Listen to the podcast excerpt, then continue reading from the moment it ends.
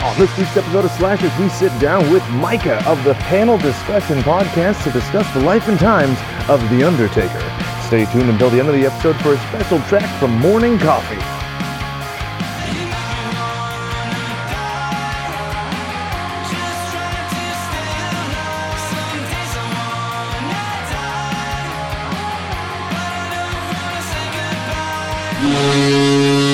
There is no tagline the Phenom, but I don't know. This is Slashers, I guess, a podcast about movies and more for those who love horror. My name is Jake, and with me for the first time ever is my esteemed colleague, co host, and cohort, Micah. Micah, say hello to the mutant goons from beyond. Hello, hello, mutants. How's it going, bud? Dude, I'm great, man. Thanks for having me on the show. Oh, it's awesome to have you. We, uh, we've talked about this for a long while, and I'm glad that, you know, I guess A while. we have nothing left to do except talk to each other on Zoom now that the world's over. Yeah, I like. I- I'm digging the whole Armageddon thing. It's nice not seeing people. It's uh, it's nice not working. Stuff, you know, you know, losing your job because of a pandemic, stuff like that. It's really cool. Not being able to wrestle on the weekends, it kind of sucks, but everything else is fairly cool. Are you healing up though? Uh, oh, pff, yeah, man. I'm I'm I'm golden. There well, I'm go. also old though, so my knees suck. But whatever. They're gonna suck no matter what when you're over 30, right? dude exactly man but like like you know like you wearing like the mask out all the time dude like you could go like a week without brushing your teeth and no one's gonna know Oh no, stanky. mm, so stink so stink and also like like you could like put like food on the inside of those masks too and just be like a horse I've actually done that, the feed bag. oh yeah dude that's what's up It was a dumb idea, but it was a good idea because I love wasabi peas and so does my two year old. And so I can't let her see that I have them. So I had them in there and my nose, a couple times got a little teary eyed from the wasabi Woo. literally in my nostrils, but it was worth it. yeah man that's a great place to keep your snacks your treasures you know whatever you have on you you got drugs on you stuff it in there the cops ain't gonna ca- are gonna Yeah, search that I'm certainly not Yeah. to search that. I don't want to get coughed on by a Karen, uh-huh a drug Right? mule Karen. drug mule Karen. She's got 20 kilos of coke on her in the mask. Can we talk about how that's an untapped potential for a pro wrestling character? Because like Vickie Guerrero hasn't done that character in like 10 years. Oh, the Karen gimmick? Oh, yeah. Yeah. I mean, she was Karen before it was Karen. Seriously. Yeah, she's fantastic. So, going to wrestling, we're going to talk about The Undertaker because he just retired real quick. Micah, why do you think horror fans, even if they're not like into wrestling, should at least be anecdotally interested in the history of this guy? Absolutely. He's an undead ghoul, but there's also so much mystique. To compare The Undertaker to someone from a movie would be like the tall man from Phantasms. Oh, What is yeah. he? Is he is he dead? Is he otherworldly? He's clearly an alien to regular people. Yeah. it's what's what's in him is it formaldehyde is it blood like as you're this little kid watching this eye it's you see his eyes sunk in the back of his head like he is a true ghoul and it was something to be afraid of it was also a mix of jason Voorhees to where shotgun blast. Oh he's down. Undertaker slowly sits up. Yeah. it's it was terrifying because when he started he was a bad guy of course and you know here it's like Jason Voorhees all the good guys are getting killed all you all everyone you grown to like getting killed left and right you know Snuka Jake the Snake they all fell to the taker you know so um plus come on for as a horror fan his name is the Undertaker. Seriously. that's awesome. And really embarrassed by this but I think it was 2013 is when I figured out Paul Bearer was a pun Oh, the oh. casket carrier? I was very, very embarrassed. Very, very embarrassed when I found that Oh, out. no. Poor fella. Yeah. So I completely agree with every point that you made. If you don't give a shit about wrestling, this guy is still worth your time because an incredibly prolific career, interesting, generally pretty cool dude behind the scenes and everything. And it's just it's awesome to be able to see if you're a horror fan and you don't like wrestling, at least you could like the production value. At least you could like the conception. At least you could like the costuming. And that's some of the oh, stuff Oh, we're going to get into and no better character than a guy like the Undertaker. And you even could talk about his entrances. Like it's all horror based. Oh yeah, I miss when he had superpowers like lightning and shit, but we will get into that. yeah. so Mark William Calaway was born on the year of our Lord 1965, March 24th. I mean, this dude's like younger than my mom, but like not by much. He's a young man, but did you watch the recent documentary with him? The last ride? Yeah, man. He was walking around like the way Terry Funk walked around in the 1999 Beyond the Mat movie. That fool had hip surgery back in 2005. That means his hip surgery is almost old enough to drive. That's how long ago that was. Crazy. Oh, that's so weird. hmm So he is a seven time WWE champion, having held the championship four times, the World Heavyweight Championship three times. And then he had, was it, World Class Championship Wrestling titles. He had the WCWA Texas Heavyweight Championship. what the hell was that? Oh, so I actually went and looked at each wrestling organization where he had a t- title, and I have a, a list of them. His first championship was the WCCW. Then he had the Oh, okay. USWA Unified. Then he had the WCWA, and then he ended up going to WWF after that. But I mean, he held gold very early in his career because he had that it factor. Oh, he was trained by Buzz Sawyer and he's a big fucking dude. Yeah. And he can move. Yeah, and he was also trained by uh, Don Jardine, the spoiler with the mask, who taught him the rope walk technique. Yep. Yeah. Fun fact: when we were dumb kids, because I had fallen out of wrestling, and you know what got me into it was the video games. Because in the video games, it's basically Street Fighter. It's all real, right? And so I was like, yeah, it's fucking rules. But I'll never forget playing one of the games and my friend seeing the move with the walk, and he's like, "That's so romantic," and That's ruined so that mood for me forever. Let me hold your hand. right? and never was able to look at it the same way. So thanks, Oh, Christopher. wow. B- You kind of ruined it for me too, man. Sorry, but at least he's not going to do it anymore because he's retired. Yeah, yeah, yeah. Retired, sure. I'll believe it when Yeah, I see dude. it, man. When Saudi Arabia calls with a million dollar payday, yep, get the fuck out of here. He'll come back with a shaved head and Yeah, right with the fucking ill-advised Yep. mohawk. oh, that was so ugly. oh, you're gonna you're gonna go out uh, losing your streak with hair like that. Oh, Woof. uh huh. Yeah, so he ends up getting recruited by the Fritz von Erich because this is a Texan boy. At the time, he was playing college football with the Rams, which is not the like the Rams Rams. It was at Angelina College, and then he basically says, "Fuck education. I'm gonna get massive head trauma for a living." And thank God he did. Yeah, man. So his first match was under the name Texas Red in World Class Championship Wrestling. Do you know who it was against? Oh, I do not. Bruiser butt fucking Brody. Oh my god, seriously? It blows my mind. And you could you should listen to him talk about it because it's the funniest shit in the world. Cause now he's an old vet, right? Yeah. So he talks about thinking he was gonna get in offense against Bruiser Brody, who legitimately got pissed off enough to break a wooden chair over his back hard way. Oof. Good lord, man. Bruiser Brody, he was he was something, dude. I remember that one match with Lex Luger where he was just no selling everything and walked off like, oh yeah. Dude, what? Yeah, and everything that happened in Puerto Rico is insane. Absolutely. That's one of the most insane wrestling stories ever. And the fact that so many people witnessed this murder, but nobody will say anything because they're scared of their like their lives and their loved ones. Oh yeah, and look at Abdullah the Butcher, who's still like kind of kayfabe. Like he talks about it like a legitimate thing. You're like, what is real? What is not? It's so oh, interesting. Oh yeah, dude, those old timers are all yeah, it's nuts. I was on a show with Tony Atlas a couple years ago, and we tried like getting details from him. Yeah. He was really good at controlling the conversation. He would be like, "Oh yeah, yeah, Puerto Rico was something, but you know what else was something is Mr. Fuji ribbing everybody by putting LSD in the cookies." Oh Jesus. Ah, like you know why I, I I lost my job because I, I had a foot fetish and I like like yeah just like stuff like that like That's amazing. But he's got a he's been dodging these questions for 30 years and it's still like one of the most interesting enigmas. Like when Dark Side of the Ring did their thing on it, there, I remember people being like, "Oh yeah, we're going to get to the truth of it, vengeance, you know, criminal."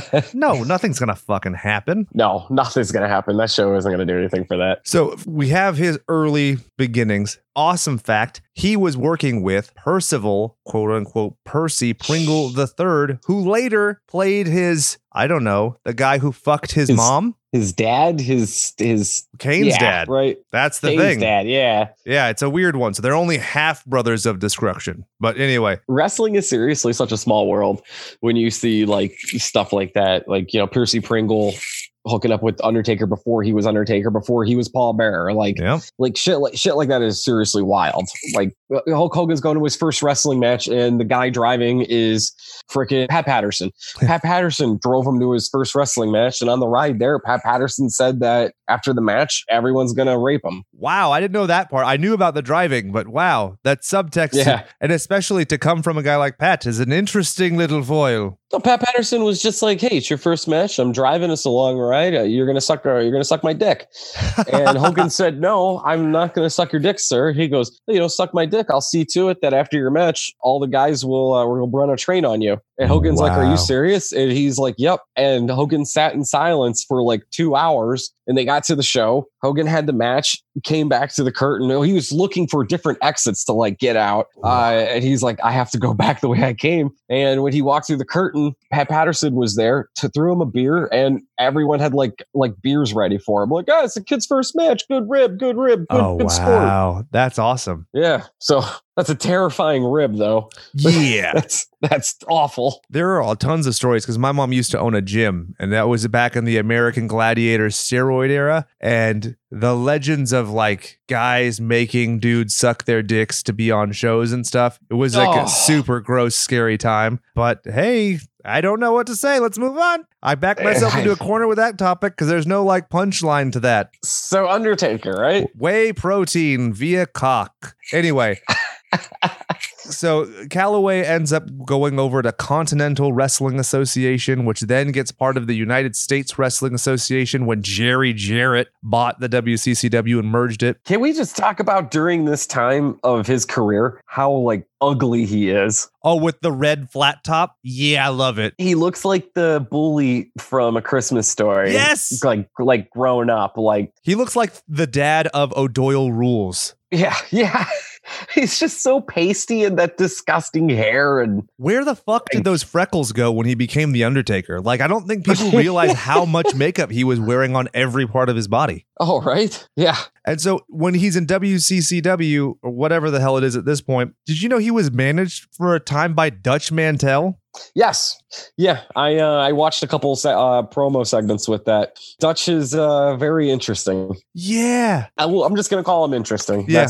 Very diplomatic. yeah. You hear some of the things about like the xenophobic character he played, and then you hear like some of the things about the things he thinks about xenophobia and stuff. And it's you know it's good. You Yeah. can Google it. He, this Yeah. isn't an episode about Dutch. His character at the time already we're dealing with spooky shit. When he's Texas Red, he wears a mask. When he's this fella, mean Mark Callous, he he'd spent five years in prison for killing two men in a fight. Like That's what the segment, the promo was. That's right. it's so weird. Yeah. Like you, some people are just naturally spooky. You know, I was oh, talking Oh, to a friend about like why I podcast. He's like, but why horror movies? Like you already had a podcast about whatever, and then you had another podcast about MMA. And I was like, because I've always just been spooky. Like it's always going to have this underpinning, so I might as well just do it. That's why we gravitate towards the Undertaker. Yeah. because he's spooky. Yeah. And so then in WCWA, he was the Punisher, and he won his first Texas Heavyweight Championship on October 5th, 1989, when I was a whopping two years old. So that tells you how long his career is. My wife wasn't even born yet. Hey. I was around, but she wasn't.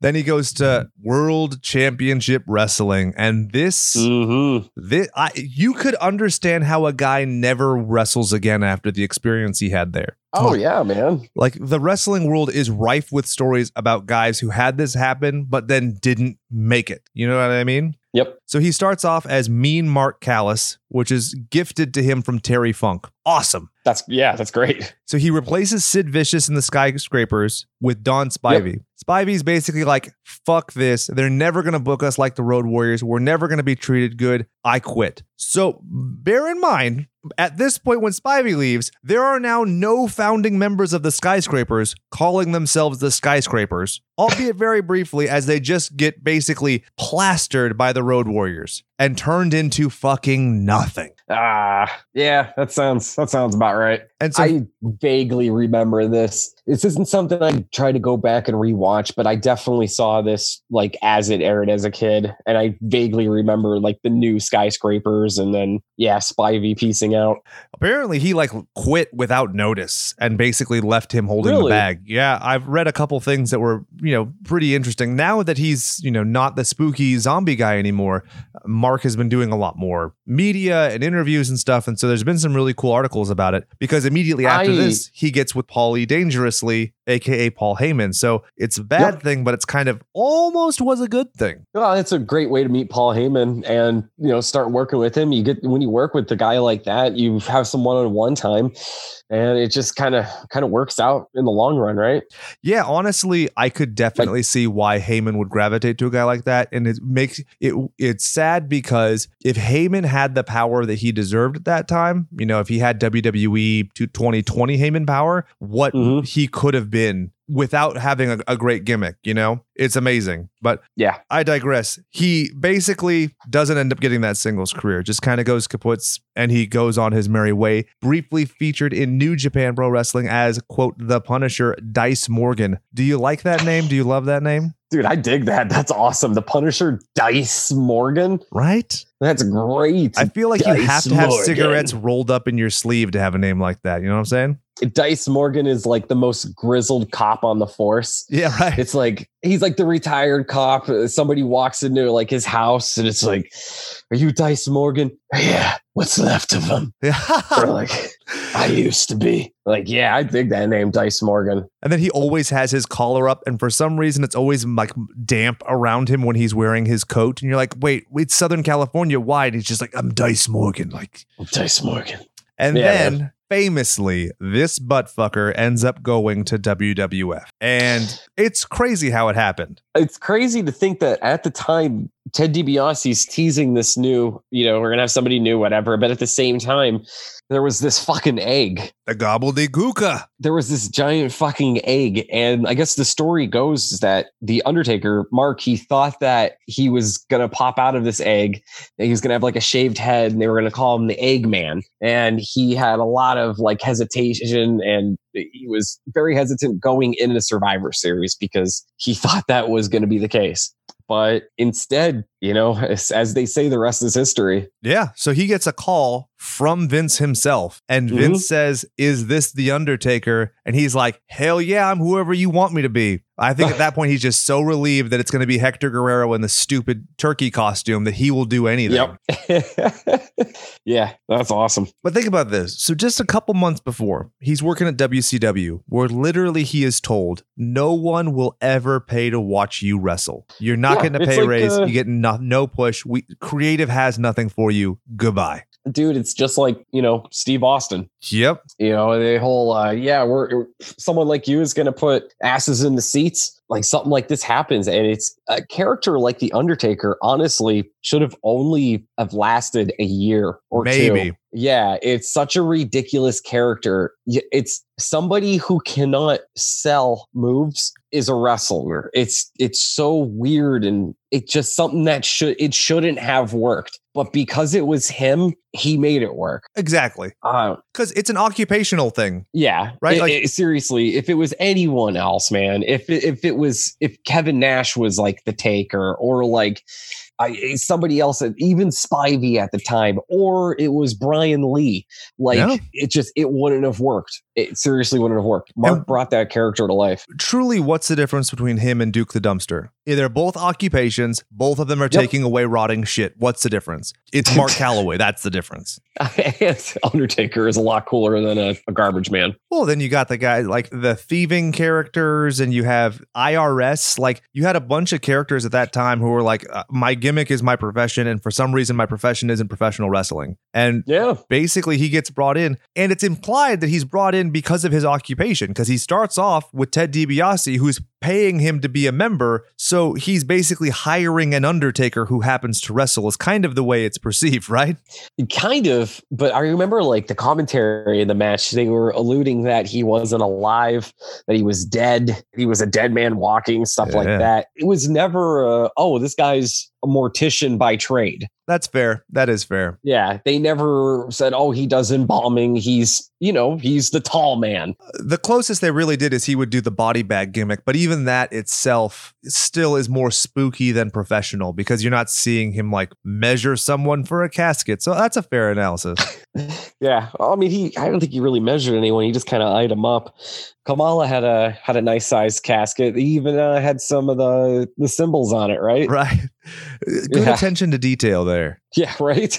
We're gonna make this look real nice for you, bud. Just got to get in. So he debuts as Kane the Undertaker. And a lot of people, That's weird. right? Because he ends up later, albeit, you know, what is it, seven years later, where you have Kane, the brother, being introduced. What do you Yeah. think of that? Do you think that Undertaker is better, or would you have liked Kane the Undertaker, you think? No, no, no, no. Just Undertaker. Yeah. Yeah, yeah. Well, even then, like it, when it just abbreviates to Taker, like it, it works, man. yep. We're in the process of naming my son right now, and fuck, I hate boy names and stuff because everything's like girls don't get nicknamed the way guys do. Like it's sexist.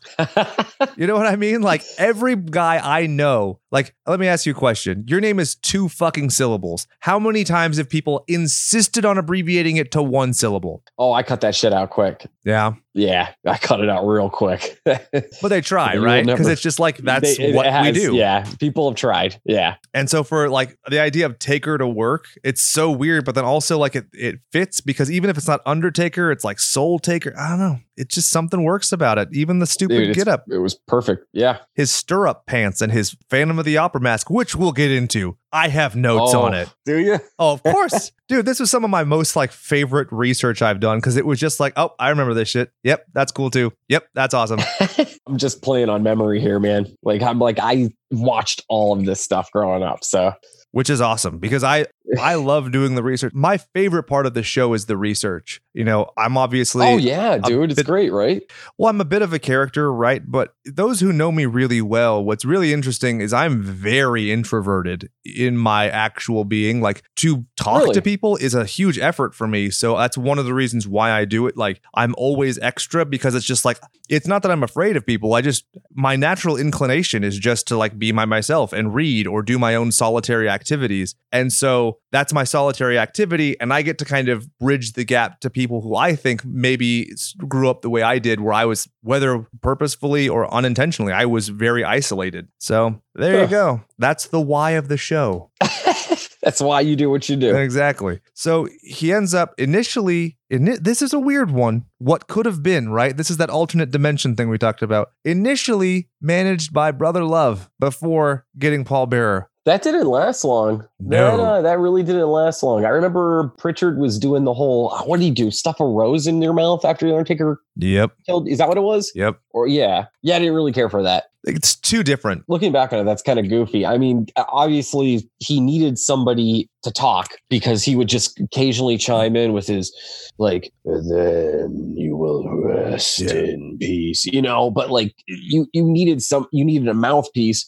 So I think at the time they were just like, what are we gonna do? We got Jimmy Hart, uh, we got Heenan. Ah, fuck, give him to Brother Love. I think that's kind of how it happened. Honestly, though, bro- the choice of Brother Love is as bad as it would be with Jimmy Hart because the absurd, like the Undertaker character is absurd, right? And if you juxtapose that character with someone normal, it's inherently a joke of look at how weird this is. So when Yep. you bring in weirdo Paul Bearer, that's the juxtaposition you need. That's your mouthpiece, but the mouthpiece Perfect. doesn't make Undertaker look weird because they're the same vessel. Because otherwise, the mouthpiece is going, "Who's this fucking weirdo I'm managing? Why does he think he's a zombie?" No, he knows he's a zombie. I'm going to advocate for my zombie character, right? Yep. Yeah. Um. And, and then there you had the the power of the urn came from that too. Which is so rad until it turns into a great. necklace. Oh, Mabel, you bastard.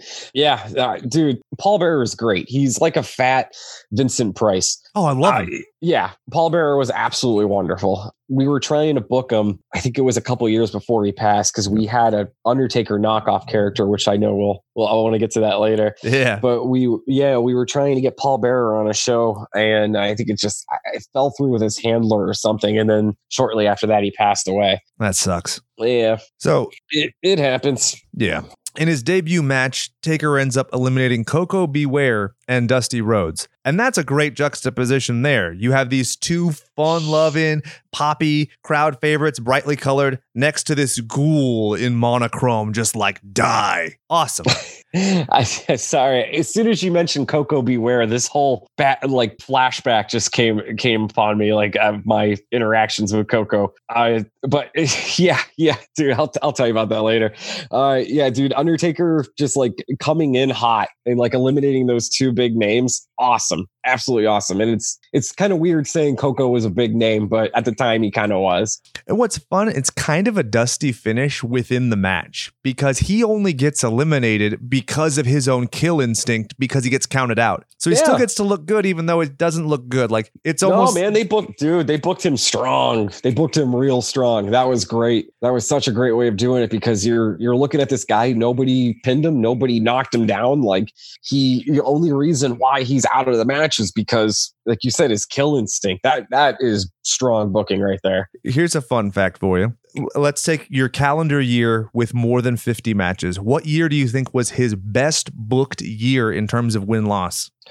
Oh my God! Probably his. I think his first year. I uh, for for the win loss thing. I think he won more because he just the only one that I think to beat him at the time was Ultimate Warrior, right? So that, that's it. The issue there is volume because in 1994, he gets 82 wins out of 84 matches, and the two losses, one of them was televised, one of them was not. That's how well booked this fucker was back in the day. Okay, yeah, there you go, man. I mean, that's yeah, then crazy. Uh, it wasn't too long after that. Taker was just uh, he was just the name that anyone could beat, and it didn't matter. I like you think about like Undertaker would always main event against the champ. Champ would always come out, but it, Taker still looked strong, and like it didn't matter. Yeah, and it, I think that's one of the coolest things about the streak because the streak is very unintentional. People will tell you for like the first 15 years of it, people are like, ah, yeah, But then that tells you he doesn't need well, a he doesn't need the belt because he's physically imposing otherwise. And if he had the belt, you can't be a face and a giant and a champion. It doesn't work. It worked for Bruno Sammartino, but it's not going to work ever again. Nah, that's why heel Taker as champ. I think it was when he beat Hogan. Like that. That was that's my that's actually my favorite version of Undertaker too.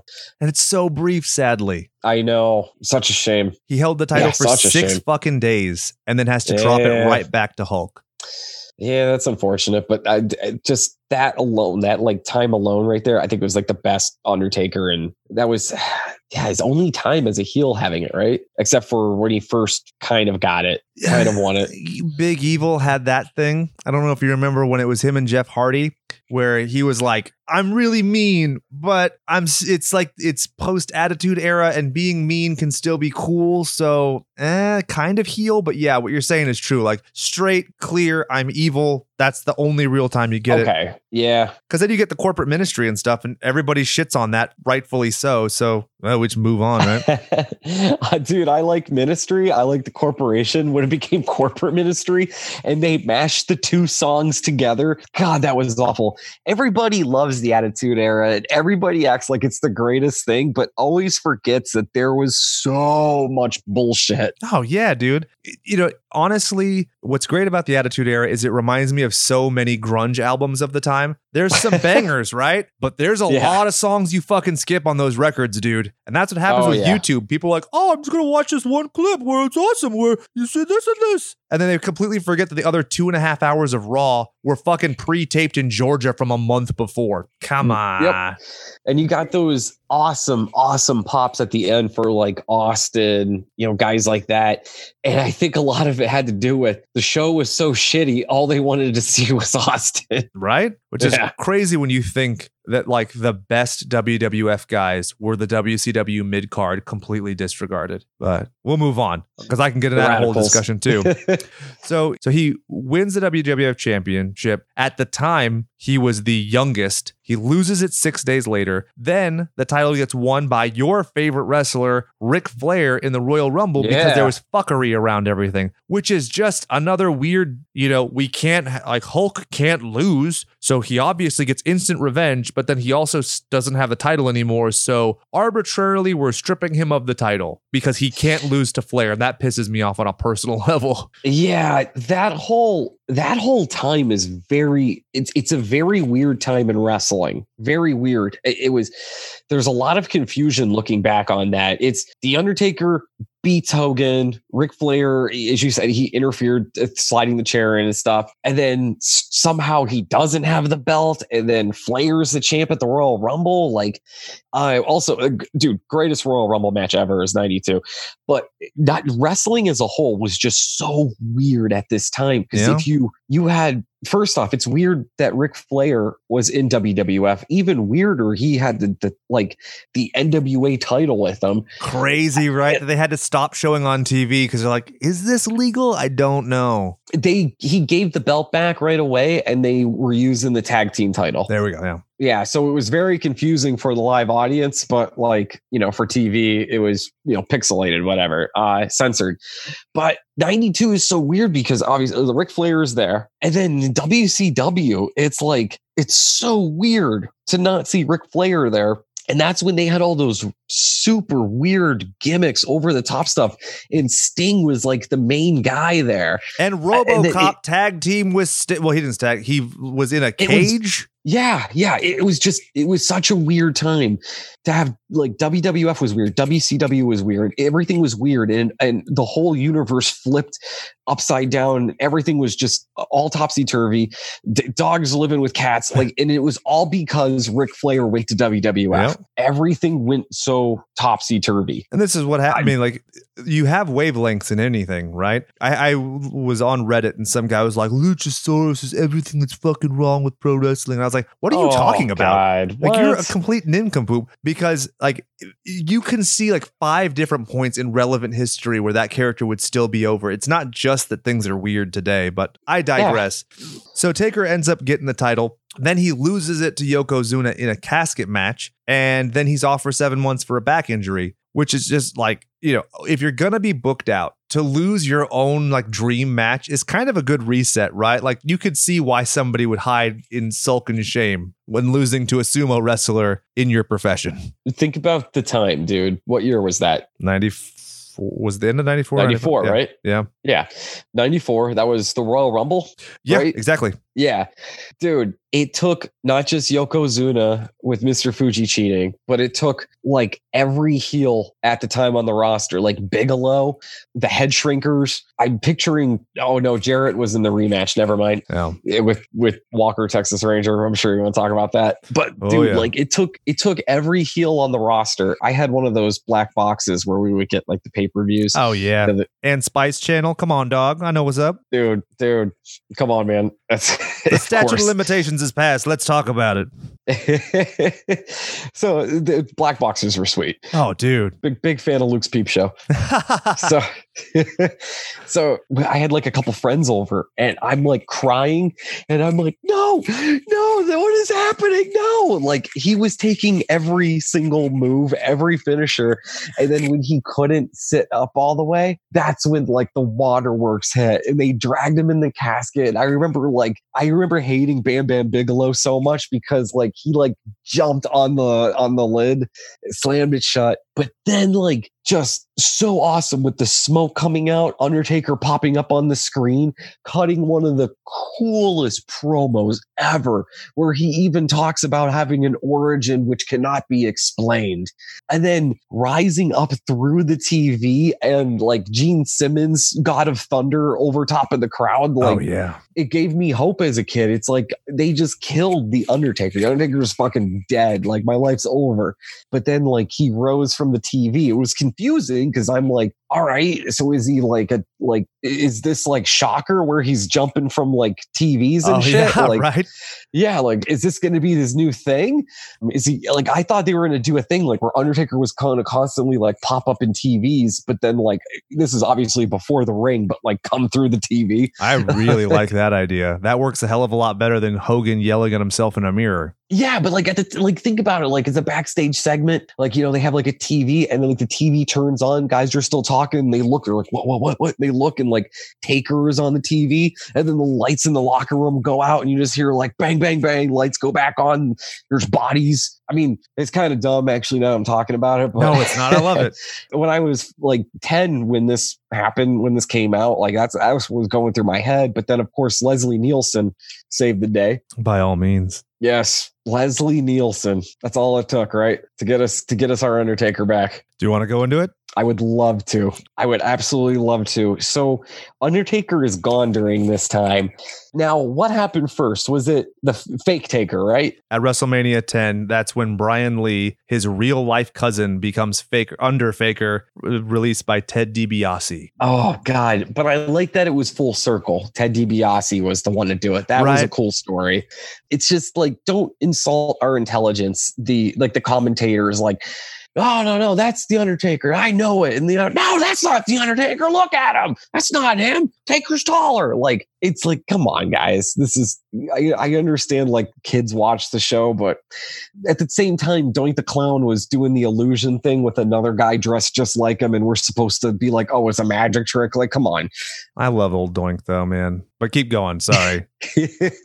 yeah, so the, the fake taker is doing his thing. Primetime Brian Lee. This is after his feud with Tommy Dreamer or before his feud with Tommy Dreamer. Oh, My Jesus. timeline's a little my timeline is a little hazy here. I I want to say before, but I might. I think I'm. okay, after this he went to ECW, Yeah, right? I'm like Yeah. fairly certain of that. Okay, okay, okay. All right. So the fake Undertaker, he's he's doing the rampage thing with Ted DiBiase. And was it did Paul Bearer employ Leslie Nielsen of Naked Gun fame to find the real Undertaker? Yep. Those segments were it was great because it's Leslie Nielsen, but why would you why would you do that with the with this gimmick? This is my theory behind it. How are you going to root against Leslie Nielsen, right? You can't root against Leslie Nielsen. So no. basically, you're guaranteeing that this is going to be a babyface bit, right? You're going to, you're instantly ingratiated, and it's a clear delineation. You associate DiBiase with the faker, bad. You associate uh, Undertaker, who is a minimal speaker, with Leslie Nielsen, good. I truly think it's that simple. It goes back to like, you know, Return of the Jedi. Lucas talked to child psychologists who were like, no, Yoda needs to fucking say that Darth Vader's the daddy because otherwise he's going to think it's a lie. It's almost like you're like taking the shine from Leslie being like, we got credentials. He's a good dude. So that means Taker's a good dude. This is the good dude Taker. The other one's a bad dude Taker.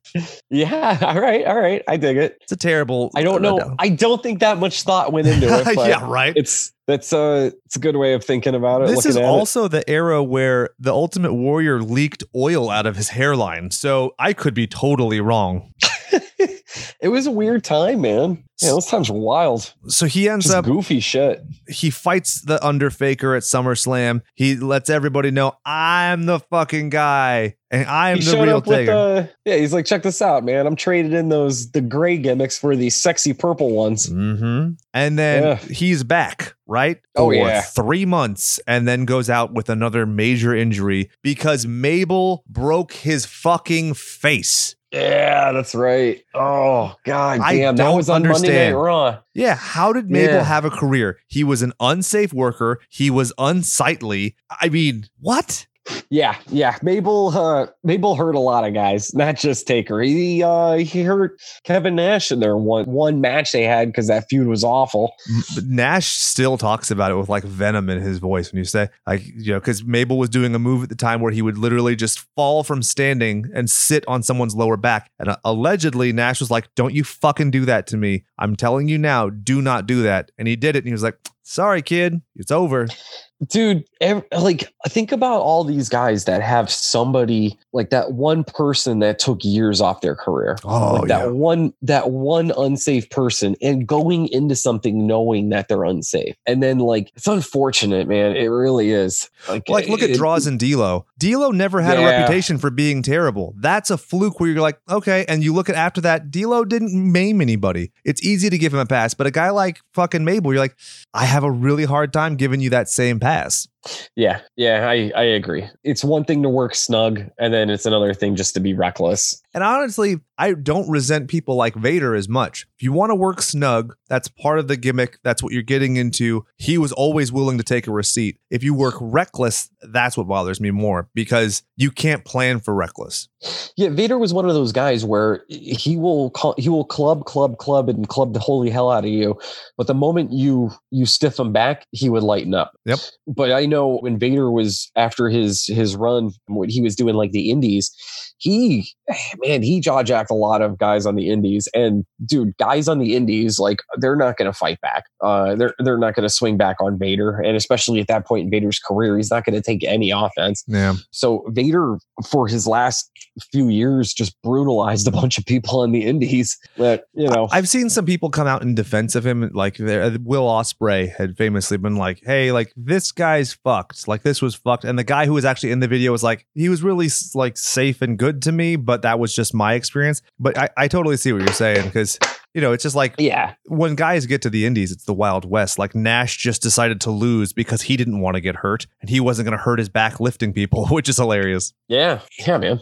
That's so you think about like a match like that with Mabel took some years off of Nash's career. Easily. Yeah, and you know it took time out of Undertaker's career, 100%. getting his face broken with uh, what was that a leg drop? Yeah, and it's right in the Yeah. orbital, and so he re- returns at Survivor Series, and one of the gimmicks for Survivor Series is them saying, "Hey, you know, you get to see the, the unveiled Undertaker. Oh, he's so hideous." And then he wore a mask, and people were like, "Well, what's under the mask, though? Come on."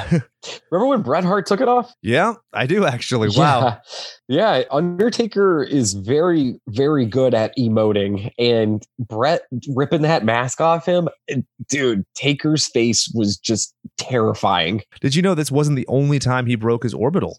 I wasn't aware of that, but I'm not surprised. Rey Mysterio Jr. actually did. So one of the reasons that Rey started wearing the baggy pants was because he was wearing knee braces, very similar to like those that Stone Cold wore, because he didn't like get Shawn knee Michaels. surgery. Yeah, exactly. He, you know, he had needed surgery multiple times in WCW, didn't do it because he Yep. was young and bulletproof. And then he got older and he's like, "Oh, my knees!" And so when he was going for a Hurricane Rana, clip Taker right in the eyebrow and fucked up his orbital. Oh, oh, that's awful. And then so I have a question. Taker was getting into a feud with Diesel at one point, right? And Yeah. he pulls Diesel under the ring in a cage match. Doesn't Diesel win the match if he escapes the ring? What constitutes the ring? Is it the planar surface of the ring itself? Because I would contest Diesel won, man. Uh, I don't know because I think the rules clearly state you have to walk through the door or up and over the cage Uh, to hit the floor. I don't think the rules have anything about going through the ring. And it's like if you go through the ring and crawl out to the floor, do you win then? Because then you're gonna have like a character who's like the miner from My Bloody Valentine, who's like, I'm working in a coal mine, going downtown and out and under. Man, I'm here for it. But I mean, you gotta love the juxtaposition of Bret Hart being like, "What the fuck?" Like it's just so good. yeah, right. And so from there, he starts his mankind feud, which everybody knows. Oh, oh my God. Having mankind, it was mankind, dude, those Monday Night Raw shows were sweet because they were on like the, that small venue and having somebody attack Undertaker like that. And I think it was at that time. So in the match, it didn't dawn on me. Uh, Keep in mind, dude, I was young at the time. The match didn't dawn on me, but when he attacked the Undertaker and he was laying those elbow drops on him, I was like, holy shit, that's Cactus Jack yeah. Yeah, I was embarrassed that it took me that long to figure it out, but And I would love to do a career or an episode like a career retrospective on Mick Foley because that dude, how he makes it. Again, it's the same exact thing with Mick. Like you could put any dumbass in this mask, not going to work as well as Mick Foley. Talking Uh, about yep. eating worms with Jim Ross makes that character. Otherwise, it's just some flippant. I mean, how many times have we seen the blathering idiot who's vicious? You goes all George the Animal Steele for Christ's sake. But Mick Foley was able to emote, evoke sympathy, be aggressive, be intimidating without being physically imposing. Like that dude rules. And they're like, we can go straight to the fucking hell in the cell. That's the stuff of legend. you also have to realize that at this time, the amount of freedom that these wrestlers had, the amount of freedom that they had when they were cutting their promos and talking to a guy like Vince Russo about their character. Everyone had a lot of control at that time. Now everything is so scripted and everything has to be word for word that if it was this day and age and Mick Foley just went to WWE and became mankind, it wouldn't work now because that whole character was him. It was organic. All of his promos and every when he found out he was having this mankind character, they were going to cover his whole face in like that quiet riot mental health mask. Yep. and he he was like no give show some of my face. I need like facial expressions. Like and they allowed it and they they listened to him. Nowadays dude that doesn't happen. Now, for sure. yeah unfortunately. So you you go from the boiler room match, you end up that dude that real that boiler room brawl is one of my favorite my all-time favorite match is 1989 clash of the champions terry funk Ric flair and an i quit match Oh wow. Yeah, it was on TBS. I watched it late at night, like as it aired. And then years later, like getting Ric Flair's best of DVD. And I'm like, this is the fucking match. This is it. This is it. Like, I would tell everyone about this match. And I think at one point I had it on like beta. But I mean, that that's not going to go into the 90s. But okay, so my like one of my like top 10 matches is that Boiler Room Brawl. I love everything about it. It was so good. And the fact that The Undertaker, he had a severe staph infection in his elbow that the trainer, they were wrapping his arm so tight, pulling it so snug to like keep keep everything like like together. It popped and it shot, I guess, like clear across a room with just like a big line of pus. Like something ah. out of like, yeah, dude, like something out of Slither. Could you just imagine like you're just like in catering and like you just get blasted with Oh, Undertaker elbow pus. Ugh. That's a finishing move, though. There's some there's some magic there for sure. And then you had the ultimate betrayal. Percy, but the fucking Pringle. ultimate betrayal. Paul Bearer turned his back on the Undertaker in that match. That whole match, there was so much drama in it. And like to see the Undertaker lose, and that was just so rare too at the time. Oh yeah. Well, and then you end up getting the buried alive match where Oh. Taker wins the match, but then loses when the Executioner and Vader get involved, and that's when Vader was intimidating in WWF. You know, and then he ends up with the. I guess we'd have to skip over Kane to get to him to the Hell in the Cell itself, but blah blah. Maybe a one day I'll do a, retrospective on Kane, but Bad Blood in Your House in 1997. Kane debuts, rips the cage door off, tombstones Taker, boom. How good was that match though? Oh, it's beautiful. I mean, Dude, anytime you had Shawn Michaels and The Undertaker in a match, Yeah. even when these two weren't weren't healthy, they put on like a clinic. Yeah, Shawn's back was already Everything garbage was- by this point for sure. Yeah, it- it- that match was beautiful. Absolutely beautiful. I remember when they did their first WrestleMania of the 25 and 26, where people were like, "But why? Like they're not feuding at all. Like nothing leads up to this." I'm like, "Did you just like not see the 90s? Like that? Like Yep. these guys were it." Yeah, yeah, dude. And like back on that Hell in the Cell match, that match was designed to punish Shawn Michaels.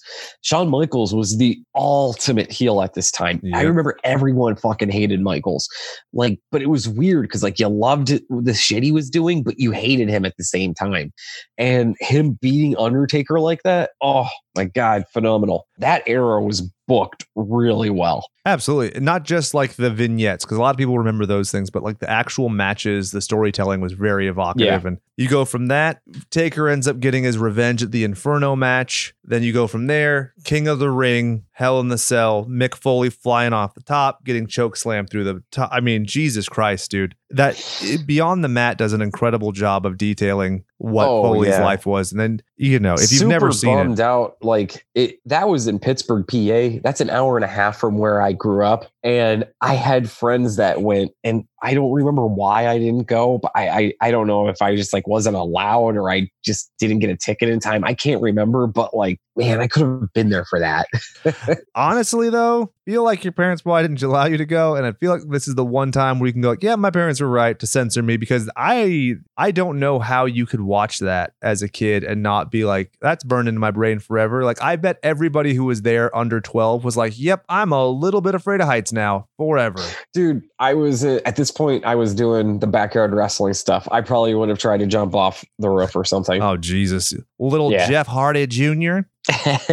So from there, basically, there's a lot of back and forth when it comes to him teaming with Austin against Kane and Mankind. The team of Kane and Mankind, eh, it's fine. But I then didn't he, like it. Oh, that was weird. honestly, No, the, no, no. the team of Kane and X Pac makes more sense to me than the team of Kane and Mankind, but we can get into that later. yeah. So then you get the Ministry of Darkness, which starts off rad and ends terrible. Well, yeah, you know it did. It was uh, before the Ministry of Darkness. You mentioned a feud with feud with Austin, dude. I want to talk about that SummerSlam match. Oh, please. Yeah, I cannot remember a time where there was so much buildup for a main event. They had ACDC Highway to Hell. They got the, you know how much that probably cost them to, for just this one single match, and they were billing it Highway to Hell. Like, yes, it was SummerSlam, but it was all about Highway to Hell. And also, dude, that SummerSlam was incredible, dude. Like it, that ladder match with Triple H and The Rock was so freaking good. Super underrated Uh, match. Yeah, yeah, it really is. Like you had the, like the insane clown posse were on the show. Like it was that main event, dude. I remember being so hyped, so hyped. Like this is like the first time ever. You got like the Undertaker, Stone Cold Steve Austin. This is going to be the best fucking match. And then watching it fall apart and like a delirious Steve, like visibly delirious, and then Undertaker clearly like is fucked up too. Like it, I, I've never been so disappointed in a match, and like it was it, freak things happen. You know, it sucks.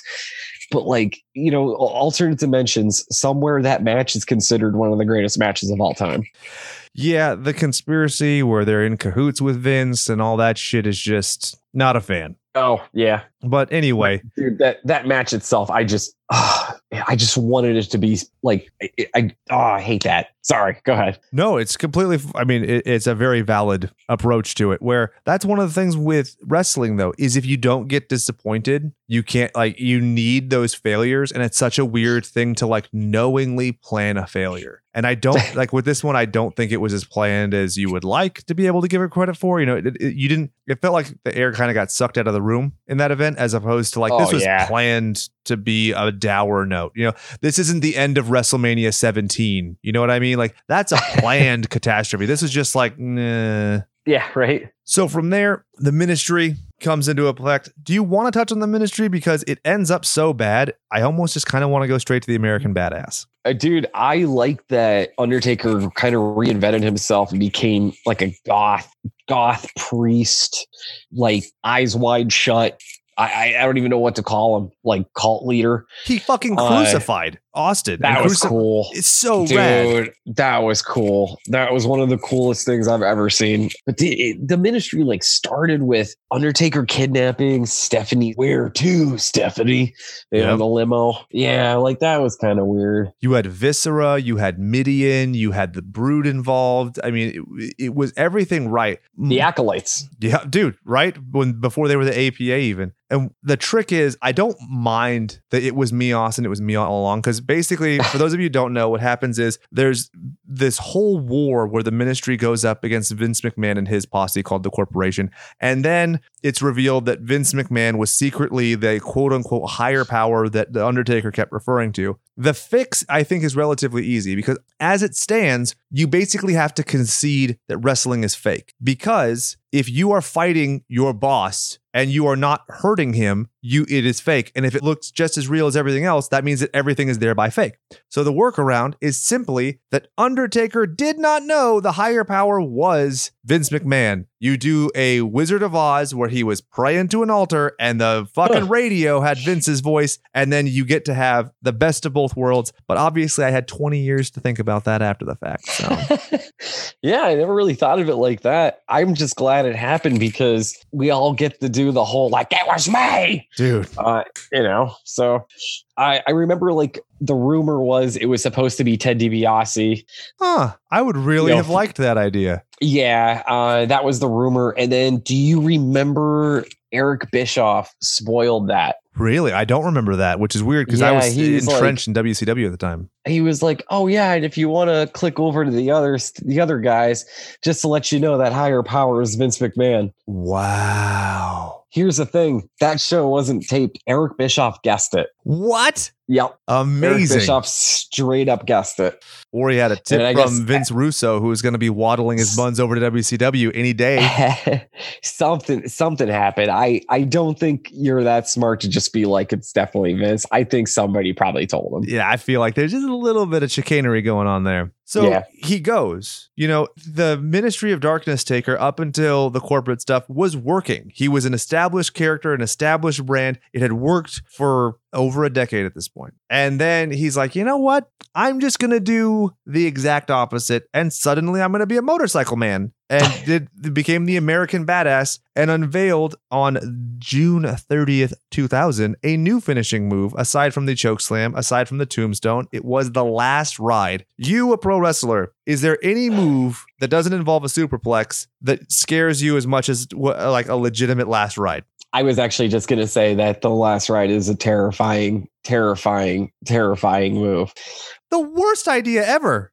Yeah, uh, big dude. He's in ROH right now. Shane Taylor gave me a last ride, and it is fucking terrifying. It's a completely different dynamic. So, for those of you who don't know, a power bomb is where you hoist someone up. You would have them like you would do a pile driver. They effectively sit on your chest, and depending what version you do, you either drop them, you either fall sitting with them. But what Undertaker would do is take his hands, hoist the person up as high as he could physically hold them, and slam them down. And there's no good way to do that. There's no support. There's nothing. Like if you watch Batista, he's able to at least diffuse some of the energy by putting his legs on the side of the person and you know creating a wider base. this is just die, fool. Oh yeah, dude, it's it's it's a scary bump. It definitely is. And taking it from somebody as strong as Shane Taylor, it did not feel good at all.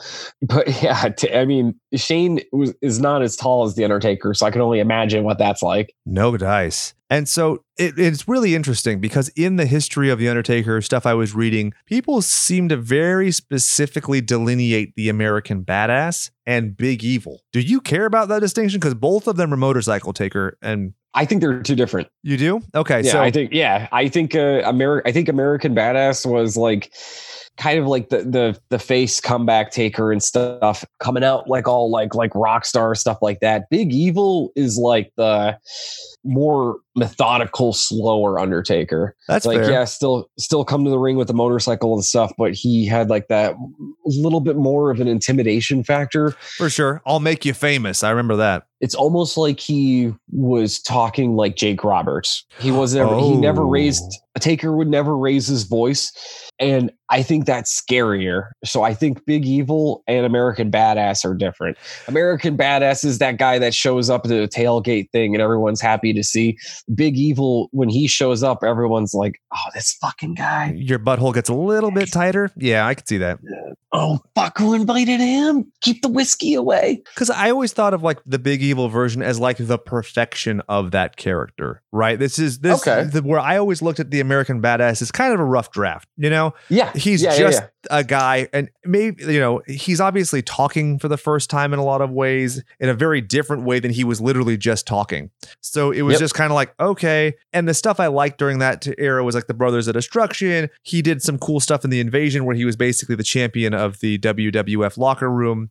So I'll he never, started doing snake eyes too, right? yeah. And yeah, he would do the he would do the snake eyes into the big boot. and Is he that when he started doing that? Yeah. Exactly. And I'll never forget during the invasion, he does the line, There's no shame in going out there and getting your ass kicked. There's no pride in not fighting at all. And so he had this like kind of gritty, no pomp and circumstance. We're not going to have an altar. We're not going to sacrifice any virgins. We're just going to go whoop some ass. But then Yeah. Big Evil, that era is like, I am going to kill everyone. I will make it slow and grimy. Like that match he had with Jeff Hardy, the ladder match, that match is super fun to watch if you want like It's a great. clinic in like changing the like the method upon which you do your wrestling. It was that match really told a story and it put Jeff Hardy over over in a big way. And it also made it made Hardy look strong. And of course, Undertaker like getting killed in the match and still coming out made him and winning made him look strong too. It was just an incredibly booked match. It was Rocky one. just yeah, yeah, yeah. It told a story. And Taker coming back to whoop his ass some more, but then just helping him up and give him a pat, like, all right, kid, all right. It kind of it, it's obviously this whole character really humanized Undertaker, but a moment like that, it, like even more so, like it's like, okay, this is this Undertaker is just like a guy right now. He's a dude. He's just a but he's a bad dude. Yeah, that's the thing because I don't. I think people misconstrue. I don't take him in that era as like just a heel. I take him as he's a badass dude. Like it's his version of Stone Cold, right? Where it's like, I take, dude. I I gotta tell you, I think this was the biggest heel at the t- at the time. Like Really? other than like triple, other than like Triple H. yeah, Dude, all right, let's take a second talk about the heel turn. Vince McMahon is trying to get Jim Ross to join the Kiss My Ass Club. oh god, yeah. No, you're right. Who comes who comes to save the day? The American badass. Jim Ross is so happy to see him, his fellow Texan, his buddy, you know, somebody that I've, I've known for I've, I, hell, I've known him for years.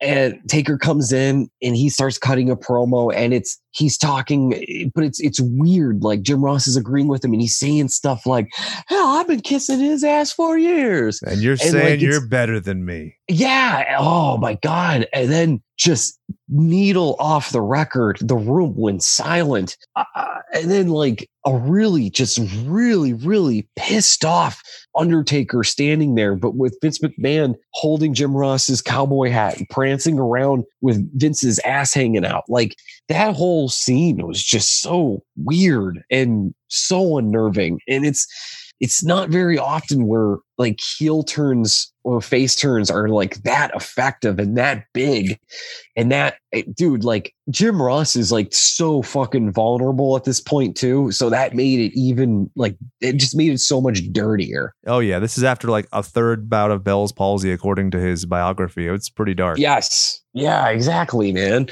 So that like undertaker was just on like on a rampage at that time. He was just a bully and it was just because he was a big dude. He he eh, big evil is the perfect the perfect you know nickname for him. Remember when he fucked tommy dreamer up?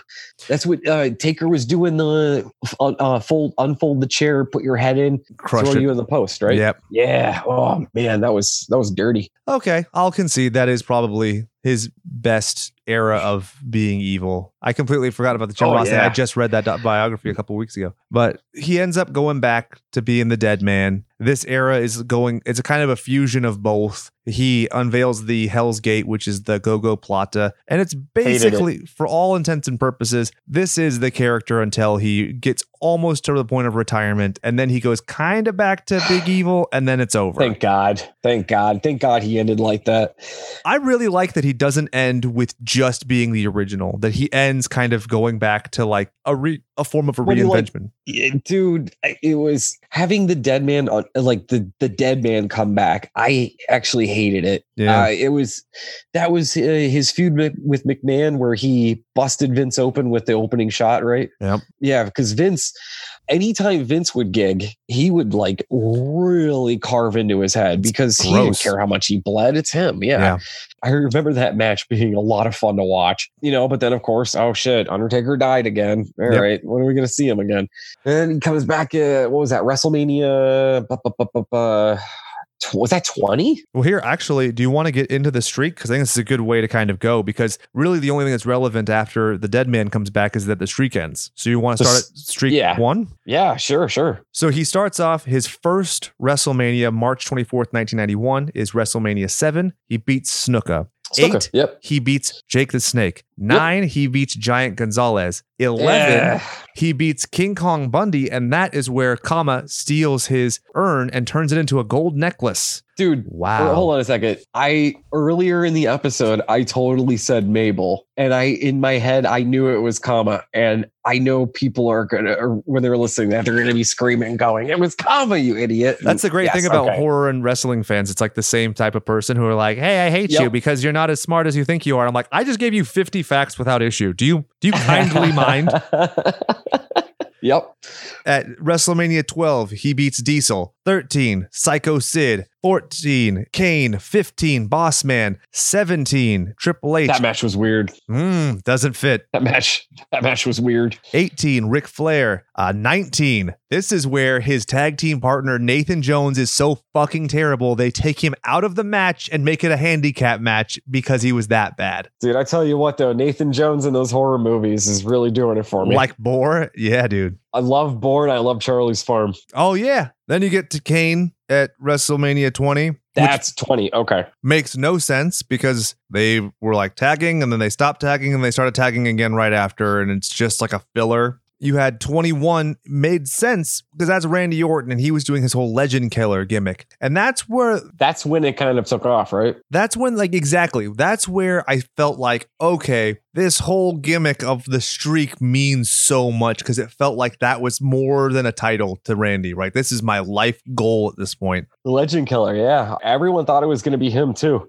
yeah but then they were super wrong because he had one two three four five six seven eight nine a bunch of other matches after it so the next year was mark henry at 22 legend I has it enjoyed that match. Well, people said that Henry was supposed to win it originally, and they changed it. Then you had Oh, Batista at 23, Edge at 24, HBK at 25, and again at 26, Triple H at 27, and again at 28, CM Punk at 29. We get to the final, the loss at WrestleMania 30. That is some of the best reaction gift material I've ever seen. Oh, yeah, man. How did you feel about it? Ah, It's just a shame that it was Brock, in my opinion, because Brock was already intimidating. It didn't do Yeah. enough for Brock where it could have, like, for instance, if it was Mark Henry or Batista, that takes that guy to that next level. But Brock, booked from day one, has been intimidating. And also, dude, there was like, there was just like no build up to it. Yeah. They had a contract signing and Taker choke slammed him through a table and like stabbed him with a pen or some shit.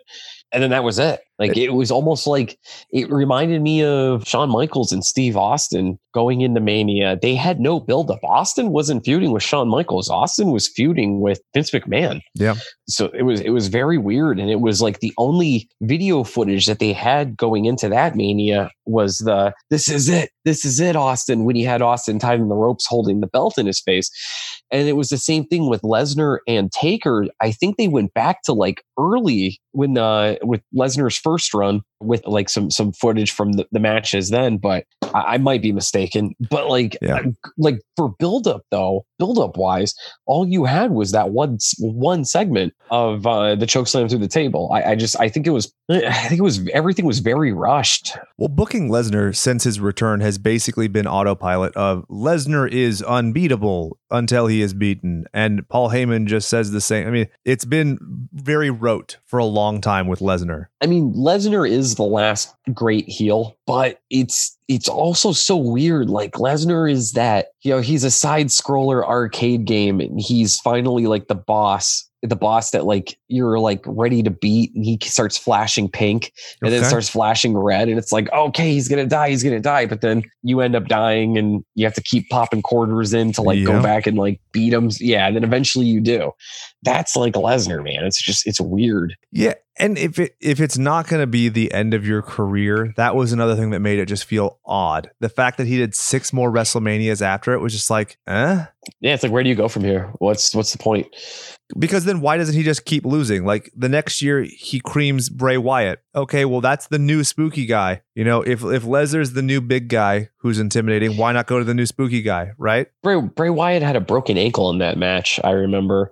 So that had a lot to do with it being one sided. Yeah. I did like the stuff with Cena. That was cool. Yeah, I don't mind that at all. I think that I thought that was cool. The Cena idea worked way better than I thought it should have because he goes after Wyatt is Shane McMahon, makes no sense, hate it, loses to Roman Reigns, hate it. Like Yeah. I feel like the girls from Mean Girls, like stop making Roman a thing. It's not going to be a thing.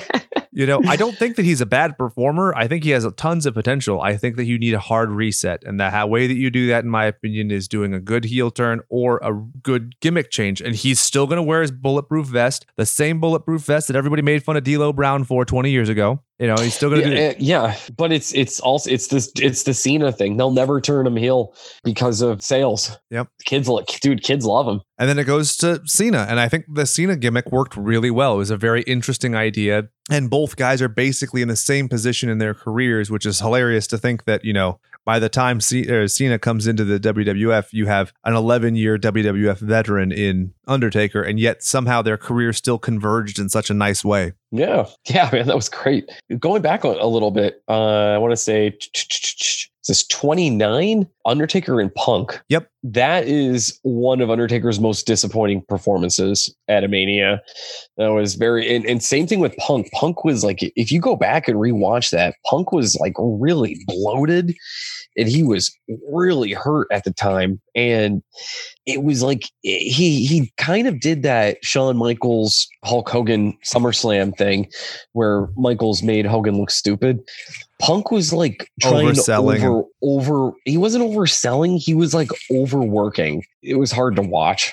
And it was it, it, see it looked like it was kind of shitty on Punk's part. It was awkward. I remember it very well. There's the where he's doing what did he call it? The Cobra clutch? What was he it wasn't a Cobra clutch. Yeah, yeah, the uh that Cobra clutch looking move. Yeah. I forgot what he called it too. Like it's like an arm, a modified arm triangle for our jujitsu fans. And it like, it, there's a part where Taker's just like, ah, in his face. And I was like, this yeah. just feels like two guys. Like I felt like I was watching two people pretend to be Undertaker and Punk. yeah, yeah, that's yeah, it was weird. I was there for that too. Oh, that must have been awkward. that was a bad mania. But we That's finished on a, something of a high note because his match with AJ Styles at 36 is very widely accredited to be like one of the best, if not the best, cinematic wrestling matches of all time. It was very fun. Very, very fun. That was a lot of fun to watch. And the replay value is perfect. Yeah. I mean, I I, I feel bad for uh for my dudes uh, uh Anderson and Gallows though, who right after that lost their jobs. And basically in canon, they are murdered by Undertaker. Yeah, that's what happened, man. Taker actually killed them. AJ survived, but well, it's it's interesting because if you stop watching wrestling, you know, let's say your guy's done and that's done and you don't watch anymore, it's a very interesting ending. I think it works really well because as I was watching it, the stuff was like, "What's my wife's name?" Blah. I was like, "This feels like a cheap episode of Sons of Anarchy." But then, you know, as you watch it, you like kind of realize the narrative it worked as its own thing and it was just kind of not the ending of him driving off is the end of his career it is not the match and i think that was the coolest part was you guys took the care to make sure it wasn't just him standing over a grave it wasn't just him standing with a spooky light it was that like white snake here i go again on my own kind of a thing yep. Yeah, dude, it was dude, it was perfect. Little, uh, do you mind if I do a little segue uh, for AJ, AJ Styles here? Sure, AJ is one of the best wrestlers of all time. Oh yeah, yeah, he's a, he's a phen- phenomenal. phenomenal performer. So AJ is also extremely Christian. Yeah. So we're which you gotta love when he ends up in an adulterous storyline in TNA. What the hell was that? But keep going. yeah, man. So they uh, so Bill Behrens, he's kind of like a handler for a lot of guys like on the indies, like TNA guys and stuff. And like 12, 13 years ago, he had a little bit more of a handle on like guys like Sabin, Daniels, AJ, and then some indie guys, not me, but my friend John McChesney. I, I remember we were down south somewhere in Pennsylvania. We were on a show with AJ. Get a we got a hotel room and John and his girl his girlfriend was with us at the time and they got a room together. I had my own and I remember like AJ called the the agent Bill Behrens that like represented everyone and was like uh, I don't want this girl sleeping alone with John McChesney in his room. They're not married. So Bill had to call the front desk to get her her own room because AJ was uncomfortable with them sleeping together. What? Yeah. yeah, like what a weirdo, dude. How do you end up in this industry with men in briefs and baby oil and you're that rigid? Yeah, right. I, dude, I, I mean, whatever. Your, your, religious beliefs are yours. Don't push them on anyone else. So that's so weird. Yeah, yeah. Seriously, what a what a weird what a weird like thing to happen, and what a weird person. Yeah, that makes me uncomfortable. And then also to hang out with guys like Anderson and Gallows, who like, I mean, they call him Sex Anderson for fuck's sake. Anderson's a good dude. Yeah, I know. And I, I, yeah, I, I, I have a, a Gallows story. I'm not going to tell on air. I'm excited for it after. All right. so, a couple little interesting facts about Taker as we wind down. He has the Bone Street uh, Krew tattoo on his stomach, the BSK, which weirdly enough is Yokozuna, Savio Vega, Charles Wright, who you might know as the Godfather, or Yep. Papa Shango, the Godwins, and Rikishi. That is a weird Right? lineup for a like blood in wrestling gang. Dude, wasn't that like his wedding party too? Yep. well, his second wife, which was Sarah. Yeah, that was that one. yeah. Sarah. Yeah, man, dude. Like he loved Yoko. Yeah, Yoko was his dude. But like, what a oh man, what a shame about Yoko Yokozuna. Mm. Yokozuna was such a good wrestler. So and his his heel title run was so good. Oh man, I loved Yoko. I- he was he was a transcendent superstar, which is crazy. Like the amount of people who knew who Yokozuna was, who never Yep. watched wrestling, was amazing. Yeah, man. My friend Barry Hardy, he's uh, a, a real old time wrestler. There, there were like what five jobbers at the time. There was like Barry Horowitz, B- Brooklyn Brawler. Oh God, I, I can't think of the other guy's name, but uh, Barry uh, Barry Hardy was one of them, and Duane Gill. Oh, there you go, Gillberg. So yeah, yeah. So Duane Duane Gill and Barry Hardy, they were they were doing like an executioners thing together, but they were booked singles as jobbers a lot. And then they had they were the the Teenage Mutant Ninja Turtles. I don't know Oh, if you've seen that, that, lasted like video yet. one day. Yeah. Yeah, that was Duane Gill and Barry Hardy. So Barry Hardy never had like a contract. If if anyone's curious what Barry Hardy looks like, play the movie Natural Born Killers, and you know, the the scene where Rodney Dangerfield Where they do the the yes, yeah. Jesus Christ. For everyone, uh, for the listeners right now, it is 1 18 in the morning, my time, and I am exhausted. So I'm going to forget shit. Rodney Dangerfield's watching wrestling and he's going, What am I watching? Kill the fucking Indian. That's Barry Hardy beating up Tatanka. So Barry Hardy like made it to a movie. Also, if you don't know, Barry Hardy is the Tiger King template one. He has Oh the God. exact same haircut for a vast majority of his career. He's not in on the joke. Barry Hardy is not okay with this. But anyways, so Barry Hardy and Duane Gill, they had like one of those big giant party pizzas, and I guess Mr. Perfect was in the room hanging out with them. Mr. Perfect got along with Barry Hardy, and like Yoko just like swings the door open, walks in, he's like, "What's up, motherfuckers?" And uh, because Yoko was the man at the time, like he's your top dog. He had the title. He could do whatever the fuck he wanted. He was he's the top paid guy. When you have that belt, you make the most money. And so Barry's like, there's some pizza there if you want some. And it was like brand new, like fresh, like one or two slices were gone. Yoko walks up and goes, Thanks, man. I'll grab a slice. He takes the pizza, folds it in half, folds it again, no. scooped it up like scooped it up like a burrito and walked away with it. God, that's amazing. And now, of course, we all know Yokozuna's dead because he ate a lot. He ate food. himself to death. Yeah. Yes, just like Pizza the Hut. Or just like gluttony from Seven.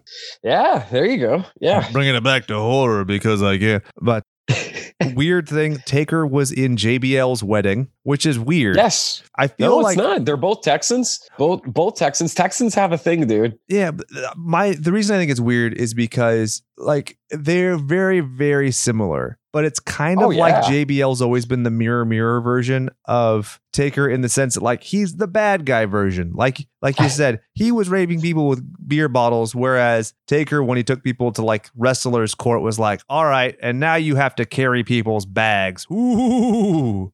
Okay. Yeah, yeah, yeah. It's Taker wasn't that bully where Bradshaw was that bully. Which is weird cuz like I said, there's they overlap in a lot of ways, but then Yeah, they're that's so true. different. Yeah, yeah, very true.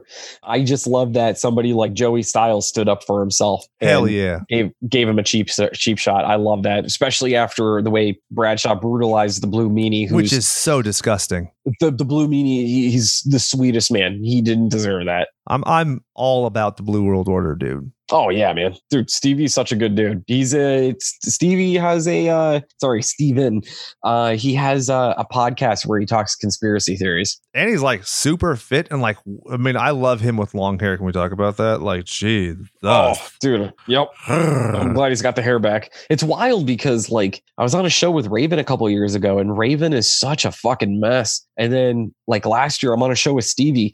Stevie's doing like his big Stevie cool shit. He's ripped. He's he's a great dude.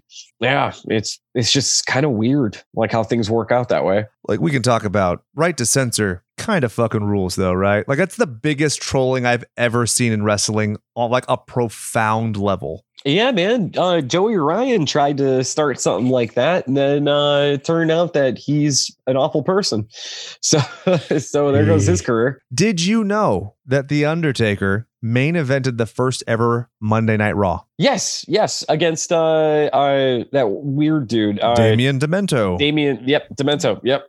Yes, I did know that. and did you know that the only reason John Cena debuted on SmackDown was because Undertaker had the butt squirts? That I didn't know. So Angle was supposed to have a match with Taker. Taker has the flu, can't do it. So then they go, okay, we'll take this kid from OVW, the prototype, John Cena. He says the ruthless aggression line and changes wrestling for the next 10 years. Love it. Crazy, Love it. right? dude? Dude, the way things happen, man, it's just it's unreal. Did you know that he briefly worked as a bouncer and a debt collector? Yes, that I was aware of. F- Kind of a fitting. you know, That's that's it's also terrifying. right. Like it's kind of cool Yeah. that you always have that to fall back on.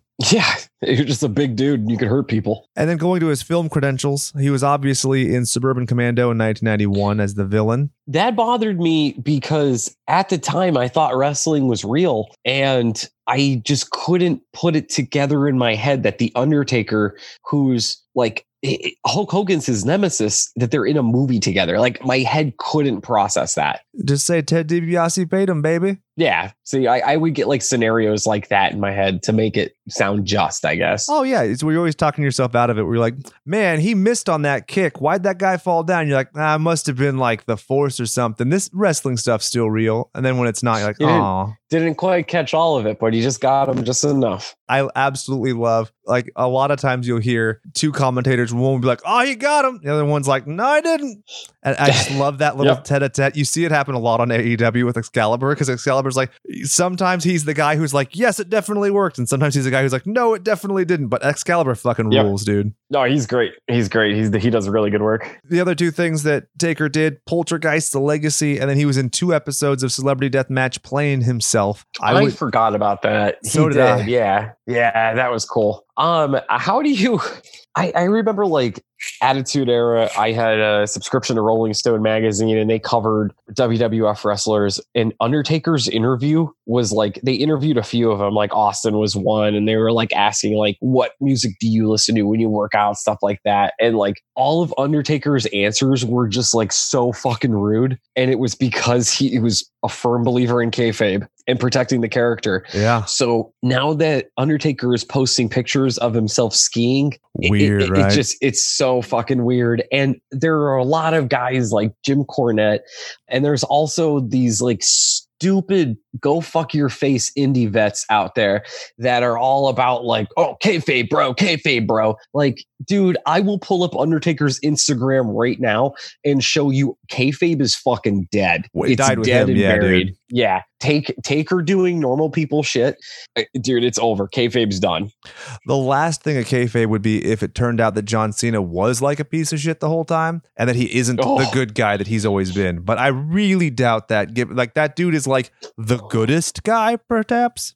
There's that whole like like little like conspiracy theory thing that I remember years ago that the whole time John Cena was actually heel. Like, yeah, and uh, it's he was getting booed the whole time. Makes sense, right? You're such a goody goody two shoes. People don't like you anymore. It's like the So Rougeau it's- it's- brothers, it's- right? Yeah, it's like a gimmick, man. We're doing everything right, but you hate us. Yes. So we wanted to finish off talking about our favorite Undertaker ripoffs. And Oh, I think I got one out of left field. what is it? so I at for first my mind went to you know Abyss, but I'm like, nah. If if anything, he's a Kane slash on uh, Mankind ripoff. If anything, even though I like to think of him as own. Then I was thinking Mordecai because basically he's Oh, just the white version of Undertaker. Yep. And then I realized I have the perfect one. My trump card, Chuck Palumbo. Oh my god, that's right. When he had the biker gimmick. 43007 he debuts on a motorcycle and people are like what and interestingly Yeah, enough he was in an angle with Michelle McCool, who was then Undertaker's third wife. Yeah, That yeah, chick has a type. clearly.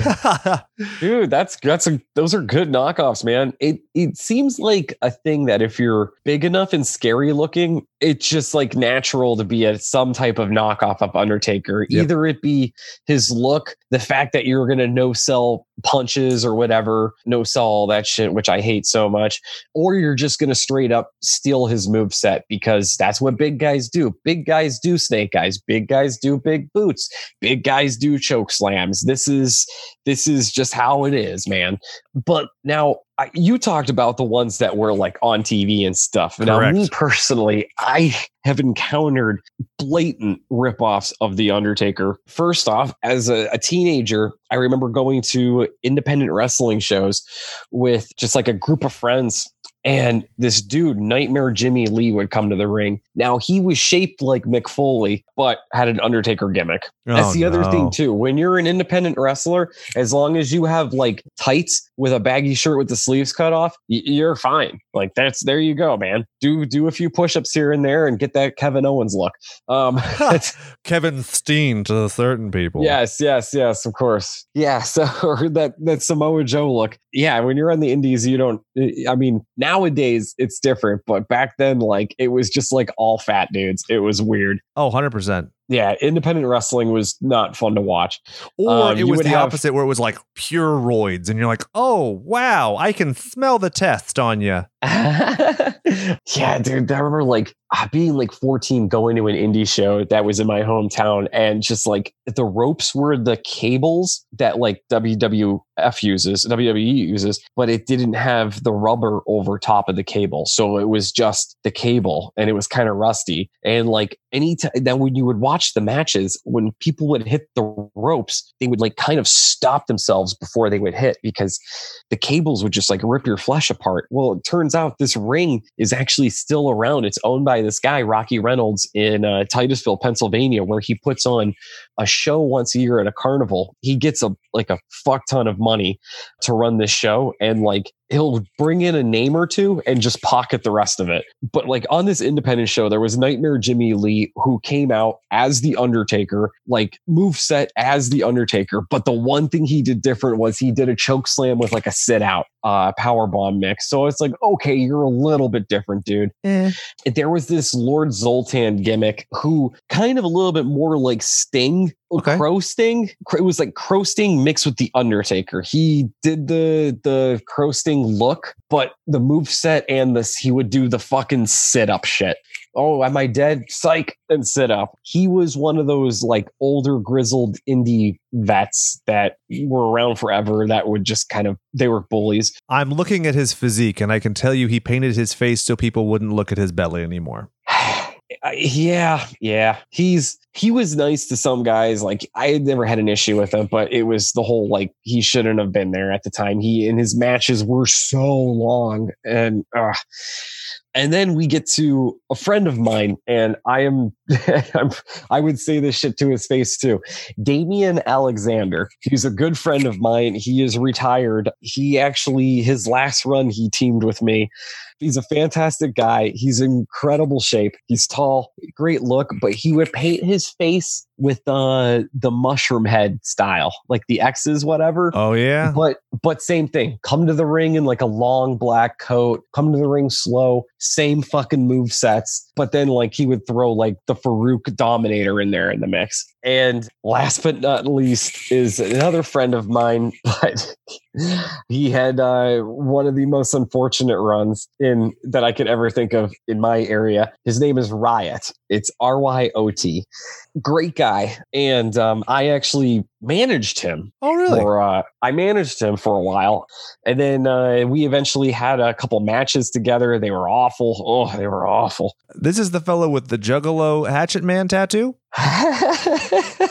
yeah, yeah, yeah. All right, he got that covered eventually, and he got his other Juggalo tattoos. So he's, if you see pictures of him, you could see tape going all the way up his forearms. You think, oh, that looks cool. He's coming to fight, whatever. He was covering up the Joker's cards tattoos. Oh, okay. Yeah. Um. So he he was around for a while. He fell into a group of. uh th- th- there were these other wrestlers here in my area that all kind of like self trained each other. It's just a fucking mess. It's the drizzling shits. It's very what we call shindy. Gotcha. Which is shitty indie. Yes, yes. And he kind of fell in that group, but he he was very tall. And that seems to be the thing. Like if you're tall, you're gonna have an Undertaker gimmick. Yeah. In in independent wrestling, six foot six is considered tall. Turns out like that's like if he was to be on TV, he would be just as tall as Randy Orton. Yeah, right. He's if you're on TV, like you're not a monster. But like in independent wrestling, when everybody is under five foot eight, he's out there fucking choke slamming everyone. Yeah, but same thing. It was like kind of like Sting, kind of twisted face paint, twisted the the Juggalo band. But move set, his finisher, choke slam. Choke slam, he would do the under the ah the thrust to the throat. oh the cane one. obvious- yeah, then obvious, obviously the big boot. Now we we got him out of this of this shitty area, and we had him. We we started getting him booked on like these good shows, like uh, in our area and like Rochester and stuff. And like I, we were going to Canada get together, working for Ron Hutchinson, the guy that trained Edge, Christian, you know, Beth Phoenix, all those guys. We were like working for him, and then he got uh he got hurt. He came back and he was fat because he was off the steroids, but then he got back on steroids and it like screwed up his it, it like screwed up his breathing and, and he just yeah like i remember like he was wrestling this guy bill collier and if for if you're listening right now and you're a fan of wrestling look up bill collier and tell me and- ask yourself why this guy isn't do- doesn't have a contract anywhere. It, it- it's a fucking it's a crime he's one of the best wrestlers i in the world and he's stuck in in independent wrestling. I've actually he seen him on YouTube. yeah, he, just for some reason he just can't break out of independent wrestling. He can't. I, I don't understand if he doesn't have like like a good social media. Pre- I, I don't know, but he. I watched his match fucking, with Trent Beretta. Yeah, I've seen this before. Yeah, How dude, crazy is that? I fu- and I, I fucking love the guy. He's a he's a teacher. And like he's just phenomenal. Now I I've wrestled him. It's it's one of my best one of my best matches, and he he's so good and he's so calming. He talks to you, and he's we can we call him our Undertaker because of how he is in the locker room. Like he, the guy's Gotcha. a leader and everything. Now it's fucking impossible to have a bad match with Bill Collier. They had a casket match and he uh Riot had an asthma attack, crawled under the ring where he had like a nebulizer. Or no, he had his inhaler there. So he's under the ring and he's the face. Bill Collier's the heel, and Bill's in the ring, like, what the fuck do I do? yeah. And then like this is five, this is less than five minutes into the match. And this is in front of like 430 people. Um That's a big our- indie. yeah, man, dude, we we had this uh fire hall and they would just like pack it to the point where like people would have to stand and we would have to turn people away. So fucking he's like standing there like an asshole and like your face is under the ring. This is his time to shine.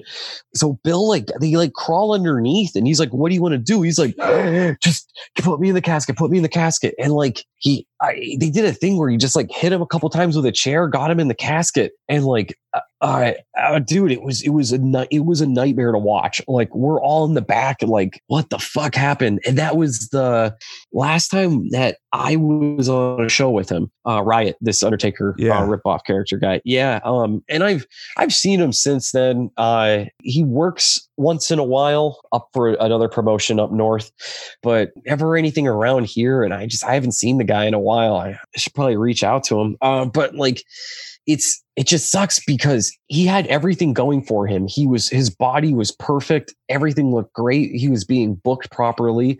He was trying to get a like a tryout in TNA, and then he got hurt. And then he just you know steroids weren't weren't really the best thing for him either. So Ugh, that sucks. yeah, yeah, it happens. So, how about we end on a high note here with, I mean, we've talked about him, the N word taker. Oh, oh God. What I I don't even know how that happened. Like, how is that even okay? It's kind of amazing. Oh, Like, it it's one yeah, of those it- things. So, in, in music, right? So, I'm a big straight edge hardcore guy. And so, there's Okay. music like, there's bands like Gorilla Biscuits and Youth of Today. And so it was kind of trendy in the early 2000s where gay bands would form to do parodies. So it'd be like Gay Rilla Biscuits and Youth of Today. And you're like, okay, that's funny. And then it's That's just the same funny. song, right? and you're like, okay, Yeah. so it's, I'm just gonna listen to the original. There's nothing wrong with your song. It's just a you know, it's you're just a cover band, and this guy is just a cover band, and I've never seen such a one to one ripoff with such a silly little like a quaint twist of a gimmick, and it's a kind little of bit amazing. of a twist a bit of a twist yeah it, i would definitely tell the listeners to look up n-word taker yeah It's amazing. You should definitely Oh, Google yeah. it. So, one thing I want to talk about there's a certain individual whose entrance was originally a prototype for an Undertaker entrance, who is spooky, who is tattooed, and is not, decidedly not a ripoff. Aleister Black, what are your thoughts? uh, he's a good dude Yeah. Aleister black's a good dude he's definitely not an undertaker ripoff and he has a sweet entrance Dude, yeah his, so his entrance is yeah he's uh he's a real good dude he was on the first ever uh etid wrestling show for the uh, the band every time i die that uh andy's in who's the Butcher. the butcher yeah and I, I got to meet him there and he's just a he's a he's a really good dude and he deserves he- you know he deserves it so Yeah. and his entrance is his entrance is killer That's and they so gave him gnarly. a good they gave him a cool song too That song rips, dude. I will listen to that when I work out, probably more than any other wrestling theme. And so, for Oh, those of you who don't know, you can Google uh, if you don't find enough good substance under Aleister Black, which there's tons. Check out his indie name was Tommy End, and there's so Yep. much good stuff. He was a great tag wrestler, and then he became a great you know singles guy. Huge, huge props to him. And also, it's so good to see that he has maintained his uniqueness because you could see how you know look at the way that Vince McMahon does it. I was like, oh, you're buff and you're blonde and you wear red, so you must be a, like a little rusky guy, or are you? must you be a lifeguard yeah, it's like the same, like it's always the same kind of, you know, s- spots. So it's nice for that. So, Micah, we have gone nearly two hours of talking about The Undertaker. dude i'm sorry once i get going man I love it. i This is perfect. apologize No, no, no. I'm happy. I'm just letting you know we're get we're, we're done now. Papa needs some sleep, and I think that applies to you as well. Well, babe, I'm exhausted.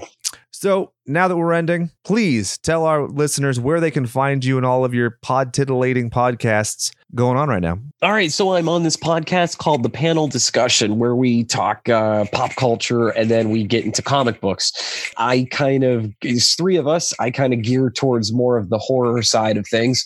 So, a panel discussion, we're on uh, Spotify and uh, I don't know, I guess all those platforms out there. You guys can follow me on Caesar Readaville uh, on Twitter and Instagram. And obviously, check out panel discussion on uh, on Twitter and Facebook.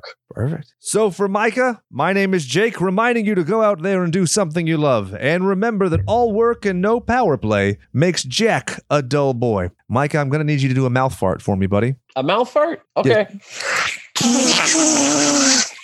Is that all right? That's That was kind of wet. My hands are sweaty. Oh, gross. Man, what an appropriate name for a band. Just hearing my episode made me tired. Poor little Micah staying up till 1.30 bajillion hours in the morning just to record an episode with me. What a mensch. You should definitely check out the Panel Discussion. It's a dope podcast. Speaking of dope things, let's talk about Morning Coffee. They are Le Dope. You can check them out on Instagram at Morning Coffee P-U-N-X. That's right, two punk rock to spell correctly. Kinda dig it. Also, you can go to bandcamp.com slash morning x coffee. This is their song, Snakes Love Golden Skin, which makes me feel a little bit worried about my pasty ass because I seriously am now in danger. Uh, you definitely should check them out. Enjoy Morning Coffee with Snakes Love Golden Skin. If you